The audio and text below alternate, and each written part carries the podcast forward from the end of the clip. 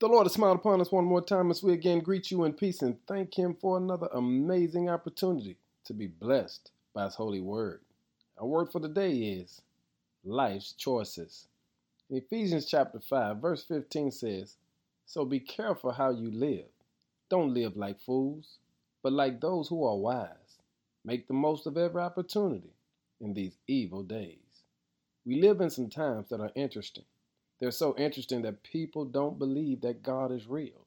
They're living their lives as if they have so much time ahead of them. But the Lord allows us to understand the decision you make today will change the outcome of your life. So today, you need to learn how to value every choice you make. Life's choices matter. And Paul says, be careful how you live. What if Lot would have chose another place instead of living in a place that went against God?